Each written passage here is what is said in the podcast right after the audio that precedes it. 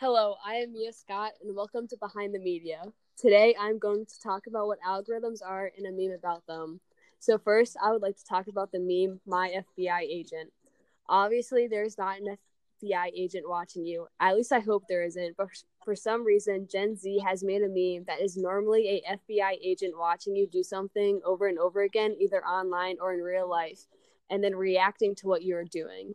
An example would be how at Ella and Stuff tweeted, My FBI agent watching me get ready for my nightly crying sesh with a gif of Captain America putting his head down and saying, Here we go again. It's pretty pretty funny, and I will admit that I have used this meme a couple of times.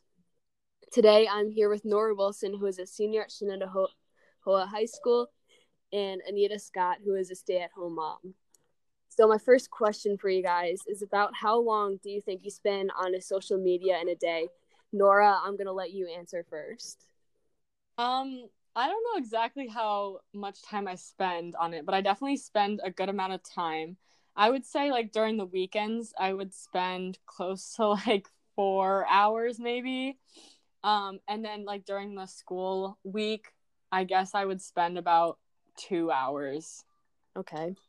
And Anita, how long do you think you spend on social media? On social media, um, I would be opposite during the during the week weekdays, probably more time, and the weekends less because everybody's around and we're just doing things. So I would say on social media, probably maybe two hours um, a day uh, during the week, and then on the weekends, I don't, maybe half an hour. Okay. And then my next question is Have you ever seen this FBI agent meme? Nora, go ahead. Yeah, I've seen it like on TikTok and then like on Instagram and stuff like that. All right. I've never, I have no idea what you're talking about. okay. and then uh, finally, have you ever used this meme or thought that the FBI was watching you through your phone? Yes, I definitely have.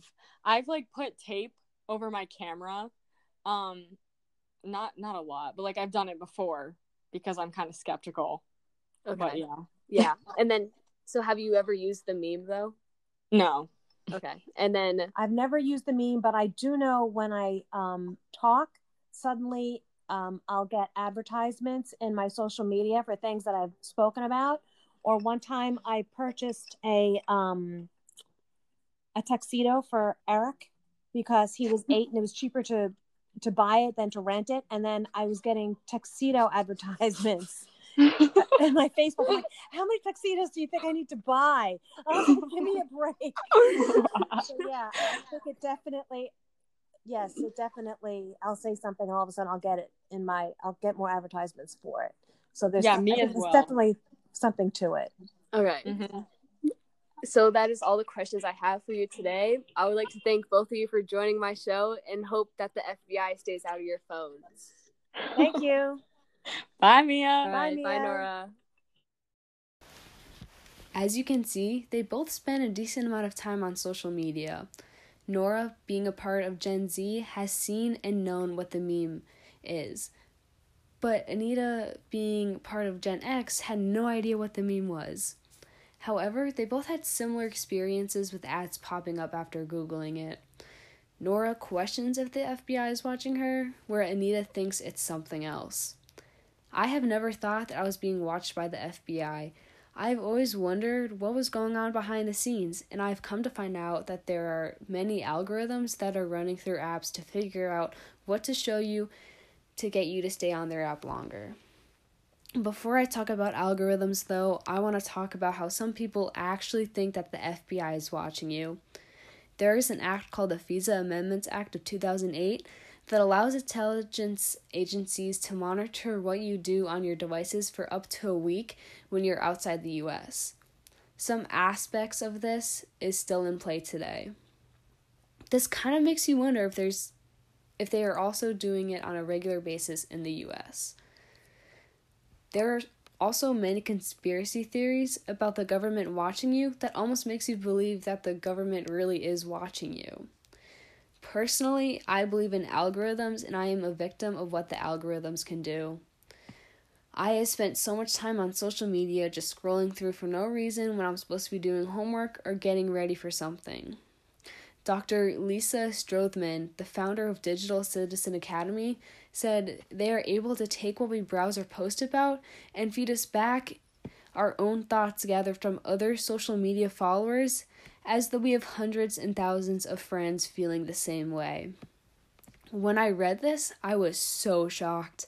I can't believe that all I have to do is like some something, follow someone, or make a post, and an algorithm can put me in a group of people that will be shown the same thing just because we liked a similar post.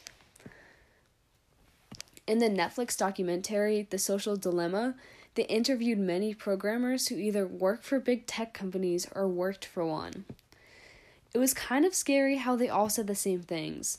One of them, Tristan Harris, broke the algorithms into three groups engagement, drive up your usage, growth, keep you coming back, and advertisement, make as much money as possible while that is happening.